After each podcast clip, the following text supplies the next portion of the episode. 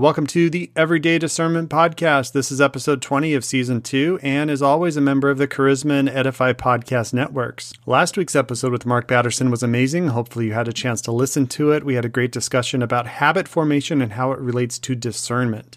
My new devotional, Eyes on Jesus, is out now. Hopefully you have a copy in your hands with your quiet time over the next ninety days. If you don't, go to the show notes and get a copy now. I've had some great feedback as well as some amazing recommendations from top Christian leaders like Sean Bowles, Daniel Fusco, Wayne Cordero, and much more. I also did a bonus episode on this podcast feed about my heart for the devotional, why I wrote it, and I also shared specific recommendations for the book on there. And now for today's episode with my friend Joshua Broome. And just so you know, this is more testimony-based, so he's going to share his story with you about how he went from being a porn star to a pastor. You're not going to want to miss it. Here we go.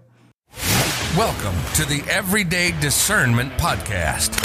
This show is about you and your walk with Jesus as we grow in discernment together so that we can make better daily decisions that honor God in all we do. We will align all things against the Bible and give you practical steps to run your Christian race to win. And now your host, the Discerning Dad, Tim Ferrara. Welcome to the Everyday Discernment Podcast. My guest this week is Joshua Broome. Joshua is a husband, a father, and a pastor. He is an ex-adult film star who was radically changed by the power of Jesus Christ, and he lives today as a testimony of the goodness of God and shares that hope with others that he meets. Joshua, welcome to the program. How are you? Man, I'm I'm so glad that we finally sorted this out. We've been trying to do it. Uh, I'm I'm glad to have the opportunity to share my story. Yeah, man, I'm glad too. And, and that's just sometimes how interviewing works, but I'm glad we can uh, get this in before you have a, a baby on the way. I think in a few, in a week from now, which by the time people listen to this, you'll, you'll already be in the world. And so um, tell us a little bit uh, before we go back to your story, just kind of who you are and your family and, and kids and stuff like that. Yeah. So my wife and I have been married five years today. So today is our oh, five awesome. Three, and we have three boys. Um, Cannon is our oldest. He's he just turned three the eleventh of this month. So July is is jam-packed because my birthday is the twenty-sixth. But we have a three-year-old in Cannon. Lincoln is one. So he turned one in March. And then Judah will be here, um, you know, wh- whenever whenever this might come out. But he's uh, he, she's set to be induced August twenty-fourth. So she's measuring a little bit early. So he looks like he's going to be a, a little bit bigger than our other two little boys, as as you know, ba- based on uh, what you can construct through, you know, yeah. ultrasound. He's anxious to get yeah. in the world, huh? yeah. And man, I I had a, I had an incredible opportunity. Um, the last season of my life, um, I was a pastor at Life Church um, in Moore, Oklahoma, and that was a great season. And then that really equipped me to do what I'm doing now, and that's um, what we we believed. We were moving to Iowa to plan a physical location. And then, you know, it happening in the middle of COVID made that somewhat difficult. And it it has become more of an online me traveling and partnering with um, as of right now. But we do, as of right now, fingers crossed, Easter of next year, we will launch our physical location in right outside of Iowa City, Iowa. But it's been incredible to see what God has done in my life. You know, the the fact that I was in the adult film industry, you know, almost ten years ago. And then today I've been married for five years. We have, you know, three kids and I've been in yeah. full-time um, for two years. It's just, uh, it's, it's really, it's a really humbling reminder of all the things that God has done in my life and the provision that I never saw, you know, I never saw coming. Yeah. That's so cool. And uh, yeah, you're, you're blown up on social media. I think you have close to one hundred fifty thousand followers on TikTok at the time of this, and, and Instagram as well has a bunch. And uh, it's really powerful, you know, when you hear just even a short clip of your testimony, you know, the way you start them and then kind of grabs them in, like, I want to hear more. And then, and then it's such a good testimony that, hey, this is who I was, but because of Jesus, this is who I am now. And, and uh, yeah. that's why it's so powerful. So take us back to, uh, just kind of growing up, you know, what was your life like? What influences did you have? Did you know about Jesus? Like, what was, what was your childhood like? Yeah, I specifically love what you're passionate about, and it's discernment and aligning your life with a life that, you know, if, if I remain in the vine, my life will bear fruit, but apart yeah. from it, you know, so my life, I knew a lot about God. I grew up, um, so my mom had me when she was sixteen. I grew up in a very, very small town in South Carolina. And, um, you know, my mom was sixteen, so she was still living with her parents. So I grew up at my grandmother's house, my grandparents' house. So my grandmother, grandpa, um, my mom, her sister, and her two brothers. Like that, mm. that's how I grew up. Um, but every everyone went to church. Everyone, not like it, not, they didn't have like a legalistic approach to it, but we went to church and we talked about God and we prayed. But for me, somewhere along the line, I just, I never understood the fact that I needed a relationship, mm. it, an independent dependency on Jesus myself. Yeah. I saw it mirrored like in their lives, but I, for some reason, never thought like, well, that's something that is available to me. Right. But my, my grandmother, um, she, she died um, last year of COVID. So she, mm. she was going through uh, chemo, struggling, and then she ended up contracting COVID, and it was just more than her lungs could handle. And the, the, the sadder part of the story, and or in addition to, is that, so she died on a Wednesday. My grandfather at that point was fine. Um, he got COVID, and then he died on a Sunday. Oh, wow. So, um, but that, and that's, that's where I grew up. So I, I grew up with him. And, um, so the town being so small, I knew who my dad was. So I knew I had a father, and I knew who he was. I knew his name. I knew what he looked like, but he never was my dad. Yeah. Like we never had any, like I, I've probably had, at this point, probably twenty interactions with him in my life, and probably ten of them has been in the last five years. Wow. Yeah.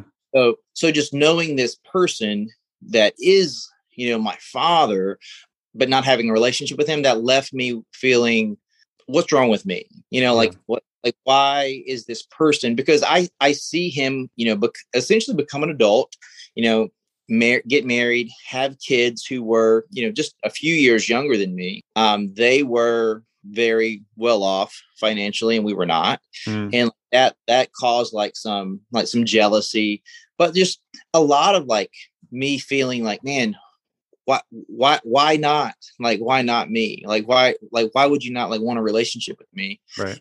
Like, by no means did I grow up unloved. I, my mom's incredible. So she's always worked in the restaurant industry. I've never went without anything. Like we struggled, but, but like knowing what I know now, I can't comfortably say that I, anything less that I, I grew up with an incredible mom, very loved.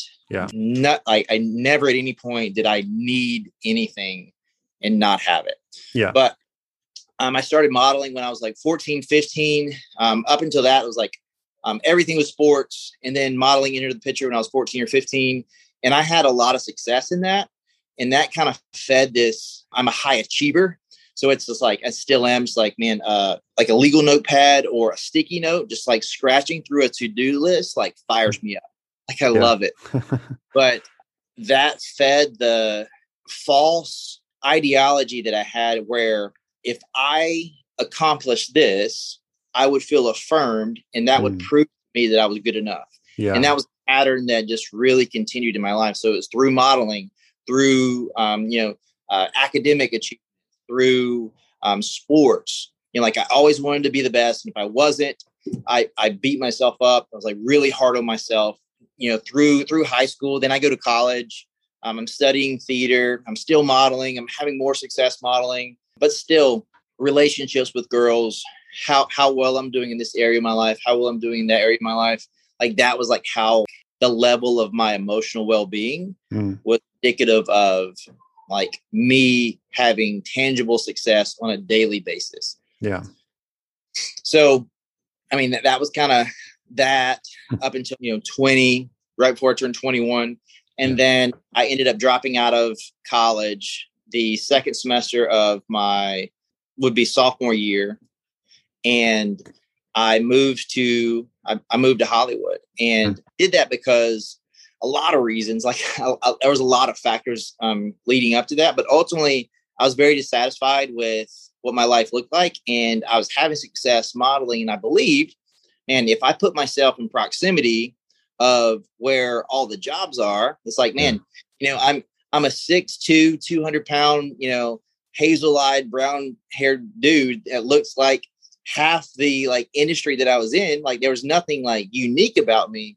So if I'm like, you know, if I'm going to get going up against this person that lives in Los Angeles, in contrast to me living in South Carolina, they're right. probably hire the guy they don't have to fly in. So th- like that started to happen. I was like, man, you know, I had people telling me just, just move out there, do it for summer or whatever. And I thought, like, just why not? So I like, dropped out of school. I don't know what I was thinking, but I dropped out of school. I sold my car for some oh, reason. Wow. I, I didn't think I needed a car in Los Angeles, what, which was like completely idiotic, you know? Yeah. Uh, but I, I sell my car and I moved to Los Angeles. And then like right off the bat, I, I quickly realized that this is not going to be as easy as I thought. I definitely regretted needing the car, but that was like, before yeah, Uber. yeah. Yeah.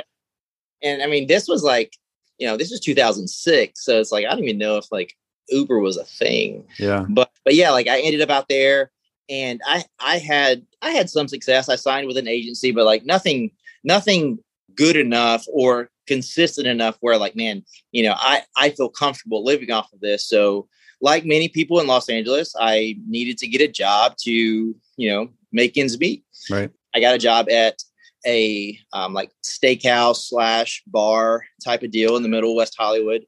And it was there where I was, I was waiting tables. And I mean, I had, I had a healthy like friend circle. And I mm-hmm. think something pretty unique about my story is that, yes, I grew up without a dad and I didn't feel affirmed.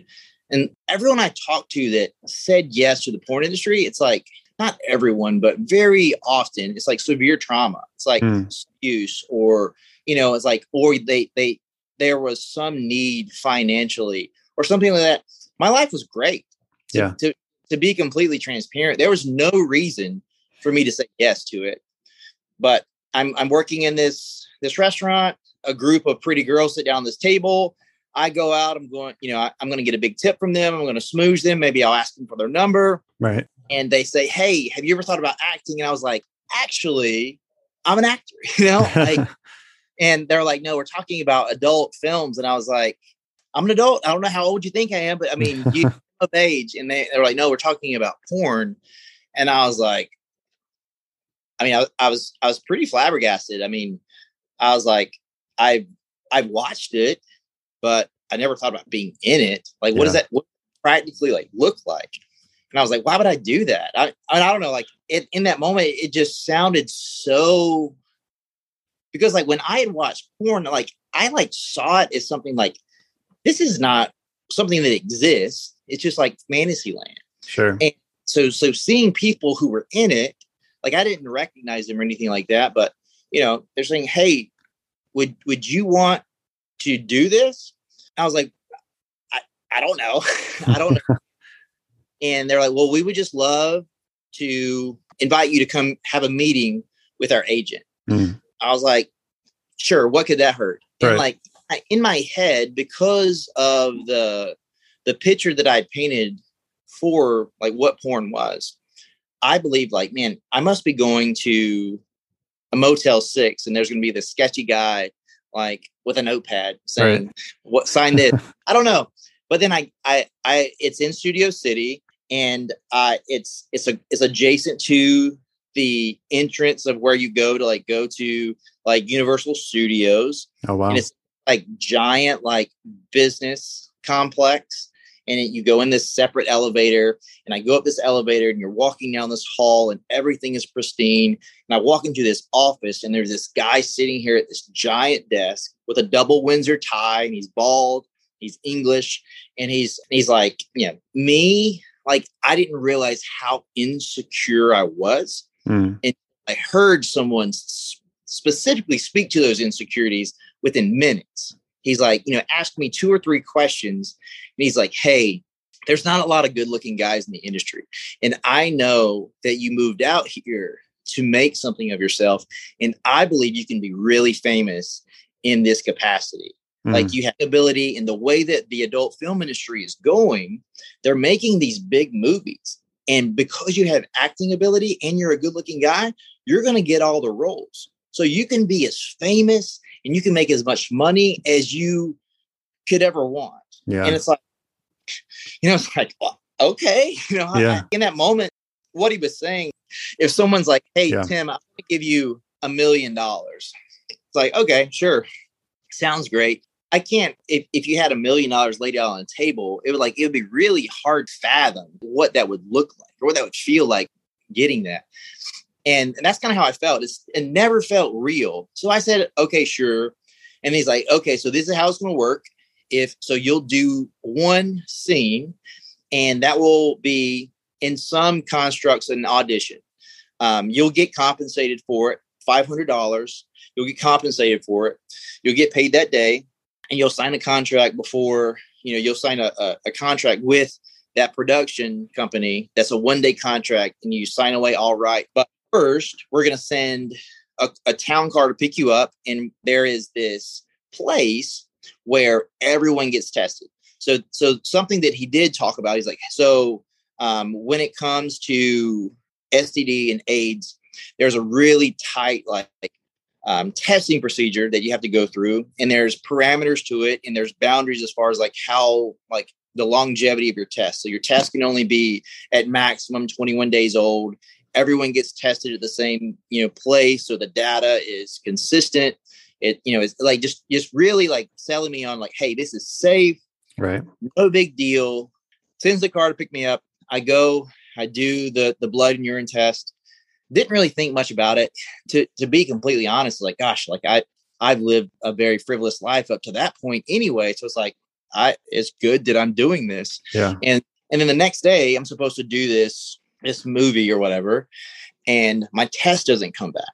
And I, I think like this is a good opportunity, not having the cognitive wherewithal, like needing discernment or having the opportunity to have discernment, because my test didn't come back. So God given me an opportunity. I didn't see like, I didn't see it like this then, but yeah. God gave me an opportunity not to do the thing that was going to lead me right. towards this.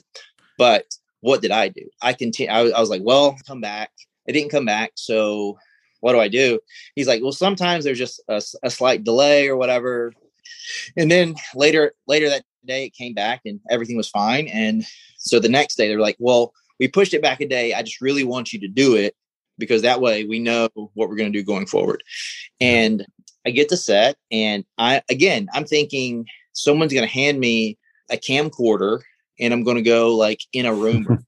Like that, that's what I had in my head. Right. But the the experience that I had in the porn industry is very different than some people. It's like I only worked with and and not to not to like try to boast or try to like say that this is better glorified or anything. Yeah. Yeah. So just just my experience, I only worked with the top companies. So I didn't experience a lot of the very like grimy things that I would hear. Right. Um, from other people, but get to this set and it looks just as big or bigger than any other set that I've ever been on.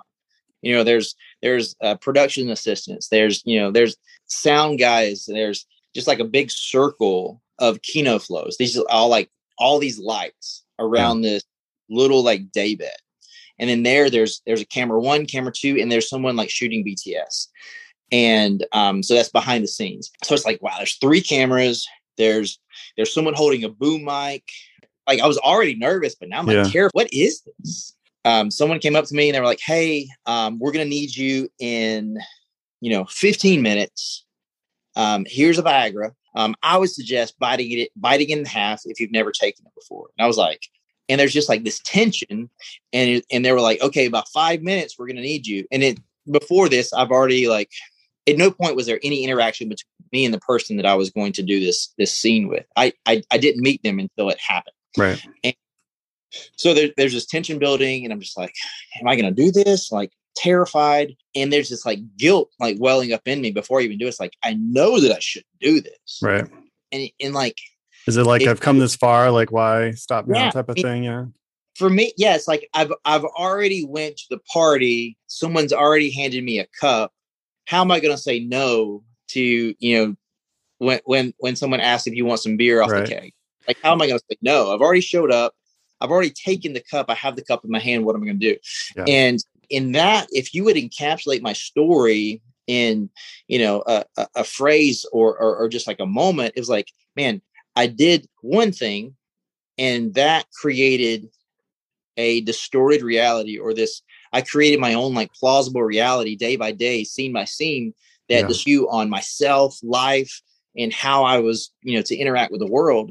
Like, what else am I going to do? Yeah. So I go, go to the bathroom, I pop the whole pill and drink some water. And then I, I walk up to the bed, and then it, it, it, I feel like I don't remember a second of it, but it happens. And I'm, I'm like in a vehicle going home with a check in my hand. I'm just mm. like, and I felt it's like it wasn't you or something. Yeah. I mean, it's like, yeah. It was almost like I was watching myself in a dream. This podcast is part of the Edify Podcast Network. Edify is a faith-inspiring app that brings together thousands of the best Christian podcasts in one place for your listening enjoyment. Cut through the noise and grow your faith by diving into the world's top Christian podcasts today. Download the Edify app for free from the App Store or Google Play, or by going to edify dot app. That's E D I F I dot app. That's that's interesting. I want to stop real quick and and you know, listening to your story, you know, you hear so many points where there was a discernment moment, right? And uh, a lot of people, when they, you know, find themselves on a different trajectory in their life, you know, five, ten years down the road, wondering how you got there. Well, it was actually hundreds, if not thousands, of tiny decisions that got you there. Yeah, you can make one bad decision in the moment, but a lot of times when you talk about it, especially extreme examples, it's not just one decision. It's a, it's a, a history to lead you to that moment. And that's what I hear from your story is, yeah, you almost even knew it was wrong, but you still went through with it. And then you found yourself in a point where it's almost a point of no return. It felt like, I'm sure. So, so if you could take us like on a higher level, like now you're in the industry, you know, what were some discernment points for you when you were in it, and, and how did you kind of get out of that? Yeah. I mean, what was wild is like, I went from that moment to it being five plus years later. And then I'm standing there looking at myself. I say this joke almost like to mask the pain of it, but it's like, I was literally looking myself in the mirror, and I was like, I was a dude playing a dude disguised as another dude. Like that's, yeah. that's like, that's who I was. I looked at the mirror and I saw a reflection of a person that I did not know. And I'm like, I'm genuinely asking myself, how did I get here? Because my life became so monotonous. I'm a creature of habit to this day. I love routines. I love planning. I love doing the same thing. I love, you know, I, I eat the same thing for breakfast, like more often than not. So for me, I just, I had a, had a schedule, I had a routine. And because the thing that caused me to have the most success in the industry is because, like I said, it was full of broken people. And for me, like my brokenness is almost like, it was, it was like I was exhibiting this malicious behavior where I'm okay with hurting just because this is just what life is. So there's there's no there's no return from it. So I just like stayed in this. I'm gonna I'm gonna do what I need to do on the outside, and I'm going to seem happy, and I'm going to say yes when, you know, my P R team asked me to go. And that was your life. That's what you knew at that point. I forget what Levi Lesko book it is, but he's talking about like how when you go on a date, you often are never yourself. You are the version of yourself that you believe that the person sitting across to you wants you to be. Sure. So you put on this mask, and then all of a sudden, if you wear that mask all the time, time goes by, and then that relationship gets more serious, and maybe you get married and move in together, um, or maybe it you, you go through uh, uh, an irresponsible way, where it's you move in together like after three months, and all of a sudden you're pregnant. But but what happens is is you're laying there beside this person, and they don't know you. They know this version of you that you pretended to be. Right. And now you have the stress and the weight of wearing this mask all the time. So you're hurting because you can't even be yourself, and you definitely can't be transparent and honest. Yeah. So like that's that's where I was. I, I I wore the role of this person so much and so often that it felt uncomfortable for me to be around genuine friends. Any kind of authentic relationship, I, I wanted it away from me because it felt foreign. So I started pushing my friends away. Then I started pushing my family away. Mm.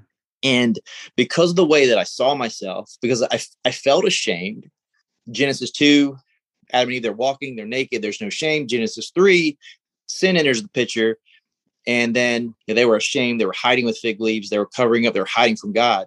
Yeah. And that was, I was guilty. I was ashamed. I wanted to hide. I wanted, I didn't want the people who I genuinely care about to see me because I saw myself as dirty mm. and I rejected them. So I, I stopped answering the calls. I, I, you know, unfriended people that I knew on social media. And then really quickly, I was living my life where not one person was calling me by my real name. So what shattered that reality is probably a year goes by. No one's calling me by my real name. And I'm completely isolated myself to the point where I'm in a pretty deep, dark depression mm. to the point where um, I was nominated for Best Male Performer three times. And the year I won it, they call my name to walk on stage to get the, the award at the end of the night. That was the biggest award. That was the biggest deal. And um, they call my name, they call my name, they call my name. I'm not there. I'm at home crying my eyes out on my face, wow. asking God that I didn't know, that I don't have the guts to kill myself, but I don't want to, I don't want to see tomorrow because I don't believe that there's a tomorrow to live for. Wow. There's no, there's no woman that's going to want to be with me. There's no business that I can contribute to. I've ruined my life. I'm stuck. There's nothing that I can do. And I felt like that for so long. Mm. And then I walk into a bank one day and I'm cashing a, ch- or I'm depositing a check that I'm humiliated about depositing. And every, every time I could, I would do it at the A T M or, you know, just drop the envelope in, because the thing was, there was a memo on the check that says what it was for. Oh yeah. So I didn't want to deal with that because I was ashamed. Right. I, I couldn't get past at this point. So I, I was like, I, I'm slightly O C D. So it's like, I could, I like holding on to a check, like just drives me insane. Praise God for God moving through technology and having a mobile deposit and things like that. But I, I was like, I had to do this transaction in person, and I handed them the check. I don't know my, I couldn't remember my, my account number or whatever. So she asked me for my PIN. I do the PIN. Um, so we do this whole transaction. She gives me the receipt, and I, I, I pivot to walk away. And she says, Joshua, is there anything I can do for you? Joshua, can I help you? I have chills right now. Just yeah. like, I, I, I heard my name. It is, it is almost like when she spoke my name, it, it shattered my reality. It shattered this fog that I was living in. Yeah. It shattered the plausible reality that the, the way that I saw life, and it hurt, it hurt bad. And then I, I, I almost, I scurry home, and I'm looking at myself in the mirror, and I'm, I'm weeping, and I'm confused. And I just like, like, I don't know what I'm going to do, but I know I can't go back. Mm. So I pick up the phone and I quit. I call my agent and I'm like, hey, you know, I'm, I'm not going back. You know, like, are you not feeling well? You know, you're not gonna be able to like work like later this week or whatever. I was like, no, I, I'm done. I quit. Wow. And then he was like, well, you know, you, you, ha- you had, you're under a contract with a company. You're going to have to, you know, you've been receiving checks and like, you know, this increment, and, you know, you're going to have to pay. I was like, I don't care. I don't care. I'm done. Um, and then I, I contact my P R person and I'm like, hey, you know, do a release. I'm done. And, and that was it. I mean, that, that was, yeah. that was, that happens. And I quit. And most people hear my story and they believed that that happens. I become a Christian and, you know, I'm life is awesome. Yeah. And, and what really happened was, I mean, so that was two thousand twelve. So up until two thousand fifteen, sure, externally, my life looked so much different, so much better. And I probably, you know, carried myself like, man, you know, I, I have this weight off my shoulder, but I was dying inside mm. because the placebo that was allowing me to live this life was I was making a tremendous amount of money. You know, I, I had fame, I had this, I had this, I had all this stuff. It can often be misconstrued when I do these TikTok videos where I say, you know, I was in the industry for five plus years. I won Performer of the Year. I made all this money. And it's because I want people to know this. Everything that I believed, once I achieved this thing, I would feel happy. I would feel fulfilled. I did it. I achieved it. I traveled the world. I did all this stuff. And I was more miserable. I was I was hurting to the point where I didn't want to live. Wow. And when I had all those things, and that's what I want people to know, like many of the things that people say, if I have this, I'll be happy. If I have this, I wouldn't struggle with anxiety or stress. If I have this, if I could do this, or if I, you know, had, you know, th- this many partners or whatever. Yeah. And it's a lie. And that's, yeah. and that's why I want to be um, just radically transparent when I tell my story. Yeah. And obviously there's a, there's a time and a place for that, but man, Tim, I, I want people to know that like they're chasing after something that's going to lead to a dead end. Yeah. Well, I think we do that on, on a big scale, you know, with people that are celebrities. I wish I could be a, a movie star or a music, you know, music star. And we also do it on a small aspect in our lives. Like you're saying, like if I just had a spouse, then my life would be so much better. If I just had more kids, less kids, if I could just yeah. get to retirement, if I could just take that vacation I wanted, if I, if I could just, then yeah. I would be happy.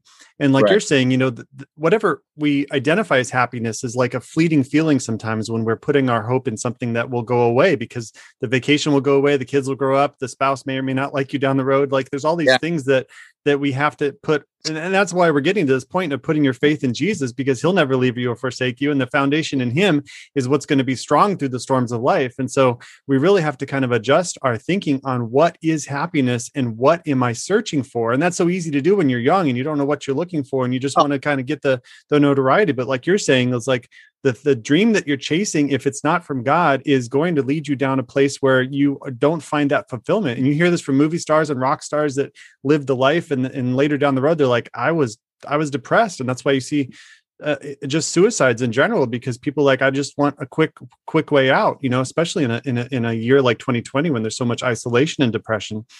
Um, so that's, that's such a good point. And so when was that breakthrough moment for you, when you realized that there's got to be more? You knew about God, but when did he really break through to your life?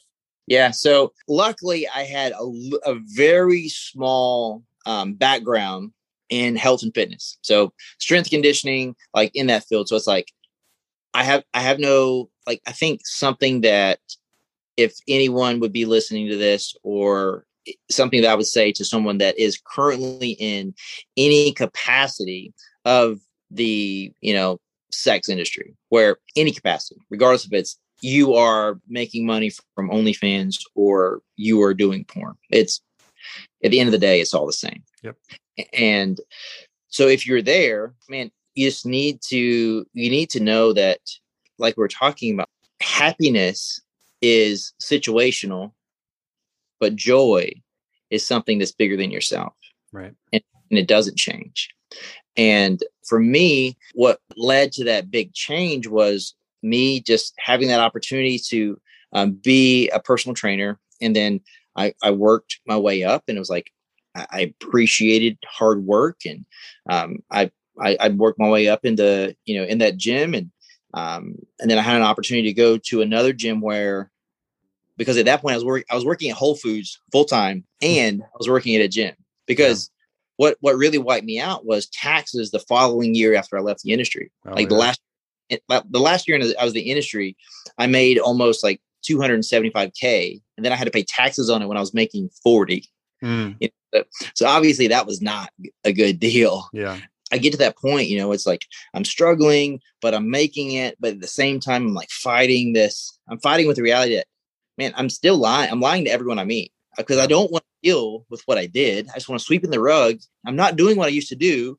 So I just want to leave it alone. But the reality is the internet is real. And I had done a thousand plus movies that were, are partitioned into ten thousand pieces of all over the place. And it was just something that I couldn't run from. So I'd lie and it would come to the surface, and I would have to deal with it. And I, I lost relationships, you know, nearly got fired, uh, you know, se- several times. Just not being honest and transparent, like, really cost me a lot. And, and it honestly hurt a lot of people. Mm. And that, that I did that for about two years. And then people keep believing in me. That is a big attachment to my story. Like, people giving me chances and seeing something in me bigger, bigger than I, that I saw myself. And it's like, I had this, the people seeing potential in me and having opportunities. So it's like, I, I work in one gym. I have an opportunity to, to leave that gym and work at another gym full time. So I don't have to work at Whole Foods anymore. And then, like, things are going pretty well for me, but still there's, like, at a heart level, just like really struggling. And I meet this person, and they're like, for me, it's like, I, you know, I, I, I'm a I'm a good old Southern boy. So I thought, you know, it's like the workout was over. It's like, hey, I'll put your equipment away And she was like, get out of here. I like, I can put my own stuff away. I was like, wow, excuse yeah. me. At the same time, I was like, man, I'm, I'm in love. You know, it's like, wow.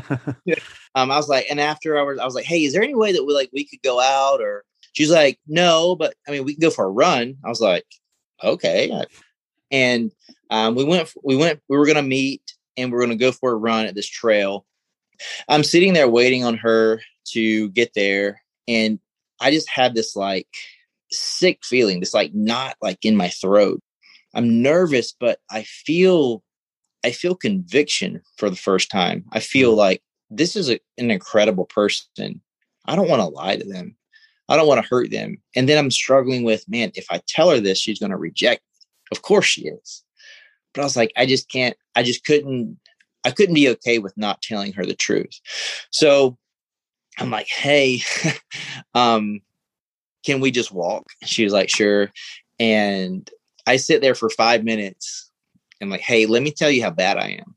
Mm. You know, I, I did a little bit of porn. Then my, you know, I'm like, okay, no, tell her the truth. You know, like, okay, I did a lot of porn. And then it's just like everything I'd been suppressing for so long, just like flooded out. Wow. At the end of that, she just listened, um, didn't really ask a lot of questions. And she was like, that's, you know, shocking because that's not like not knowing what I know about you. I, I, I, I would never, you know, I couldn't see you doing that. Yeah. Do you, out of curiosity, do you know who, do you know, do you know God? Like, do you know who it is? I'm like, I'm like, yeah, you know, I, I believe God created everything. And like, at that point in my life, like, I, I went through, you know, that, the, the struggle of like, you know, I'm hearing things from other people and it's like, what makes sense? And, you know, my, my, my brother is a genetics professor. I know all this stuff, but I was like, yeah, you know, I believe that time, space, and matter came into existence at the same time. And there had to be an intelligent designer outside of that. So like right. God exists and he created everything. So sure. She's like, well, do you know him? Like, do you have a relationship with him? And I was like, what do you mean? I'm sure someone has asked me that at, at to some point in my life. I'm sure I've heard it or someone asked me to it. But at that point, it was like, I heard that for the first time. Mm. But I'm reminded of two things are through the, through the lens that I, I look at a lot of things and like, communication and um, things that I do. But a statement that John Maxwell says, um, no one cares what you know until they know that you care. Yeah, I love that. And, and then Colossians four six, you know, let your speech be gracious and seasoned with salt so you might know how you ought to answer each person. Yeah. Each interaction matters. And what she did is through the way that she interacted with me, she ushered me into the to the presence of God and broke down some boundaries that I had because I had some pre Pre, some presuppositions about like, what would that conversation look like? How am I on this earth? And how does like, how can I have a relationship with God? And yeah. it's she had it so like, she didn't judge me. And then, and then that was the end of the conversation in that regard. And yeah. then she just, she asked me, you know, she was very lovingly asked me things about my family, asked yeah. me like, what, what did I want to do? Like, what is my plan for my life? Asking me intentional questions, like treating me like, yeah, I heard I heard what you said, but that's not who you are. Yeah, that was powerful at the time, huh? And so then that so kind then, of started you on the, the right path, huh? Oh, well, I mean, for me, I have a very like health skepticism when it comes to all things. It's like, I want to know the nuances of everything. And you're just like, man, there's this relationship that she asked me if I had, and she said that she had one. I'm not sure if I have it. I don't think I have it. Do I have a relationship? What does that mean? What does that look like? Yeah. So a week later, we decide to go to church together. And man, I walk into this church. Their mission statement is uh, we want to meet people where, where, where they are and encourage them to grow in their relationship with Jesus Christ. I was like, you want to meet me where I am? I was like, well, no, not if you knew where I was. Yeah. Like, not if you knew what I did. And man, I hear a message preached. And it was a message about Mephibosheth. And at the end, The, the guard reaches down, and when I saw death coming, he offered grace. Mm. And I and and and just something about it in that moment. It was like I was in this giant auditorium with five thousand people, but it was just me and that pastor sitting there, and he was telling me that God loved me, and he was telling me that God loved me so much that Jesus died for me so that I could be re- reunited in in a right standing with God. Yeah.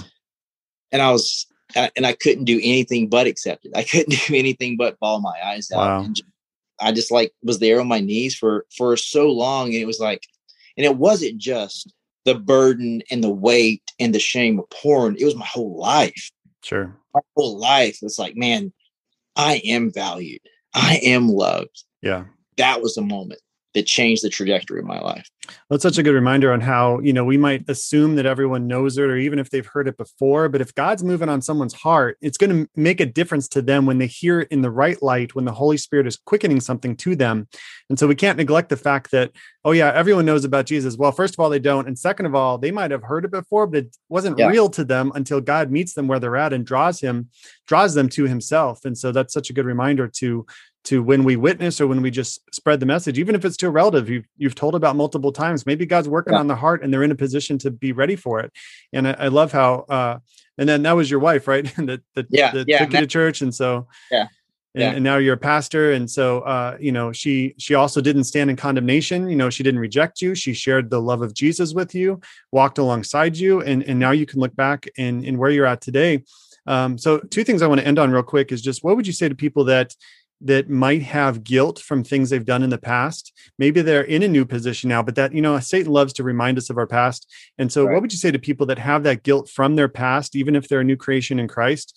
And then also, yeah. what would you say for people that feel like they're too far gone, like you felt? What, yeah. Those two things, if I mean, you want to end on that.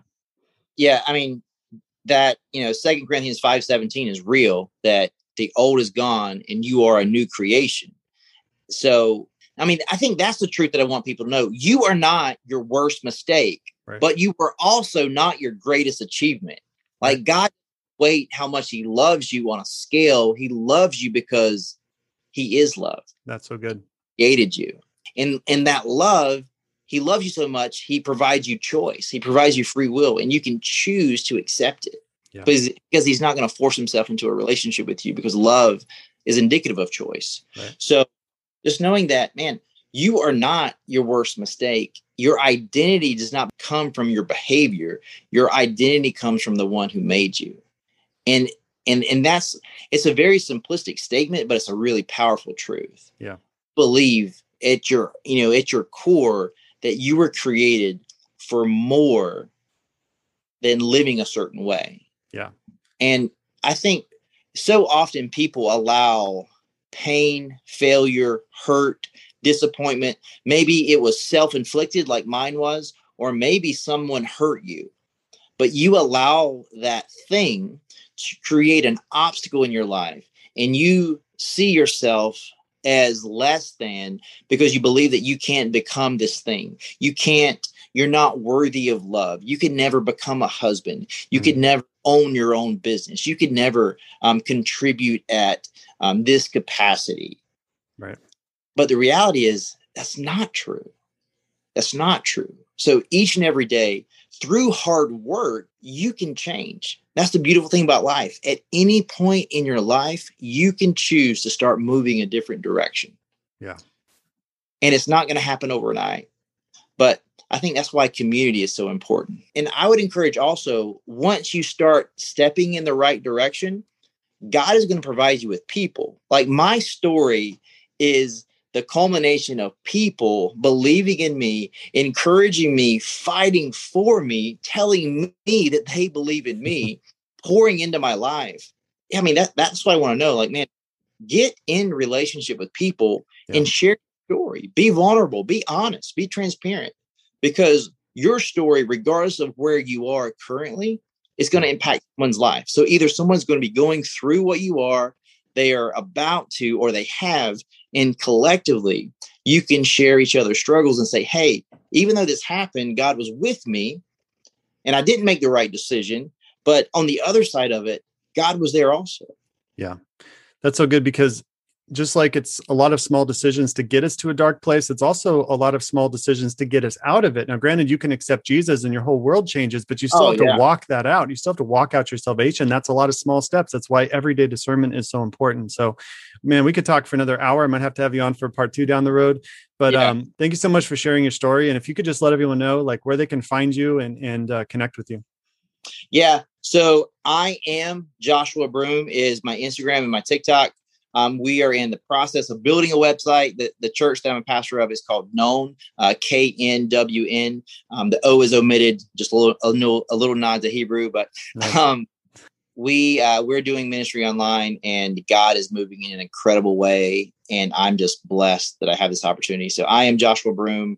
Um, via Instagram is a, is attached my email and all that good stuff, if anyone needs to get in contact with me. Awesome. Well, I'll put those in the show notes. Thank you, Joshua, so much for coming on. God bless you and your family. All right, brother. Thanks so much. Thank you so much, Joshua, for coming on the podcast. There is much more to his story that we weren't able to cover on this episode, so make sure you follow him on social media and connect with what he is doing. Once again, you can get my new devotional, Eyes on Jesus, right now, and not only get it, but also please leave me a review on Amazon. I would greatly appreciate that. For next week, I'm talking to Doctor George Barna. He is the professor at Arizona Christian University. He started the Barna Group, and he's now the director of research at A C U. He's written more than fifty books, and we're going to have a great conversation about the culture today and how Christians can make a difference. So until next week, go with God, grow in discernment, and keep your eyes on Jesus. Thank you for listening to the Everyday Discernment Podcast. For more information on Discerning Dad, go to discerning dash dad dot com. Be sure to follow on all the social media platforms. Just search for Discerning Dad. Please share this podcast with a friend and leave an honest review on whichever platform you listen. Feel free to send any comments, suggestions, questions, or prayer requests at discerning dad at outlook dot com. Until next time, keep fighting the good fight.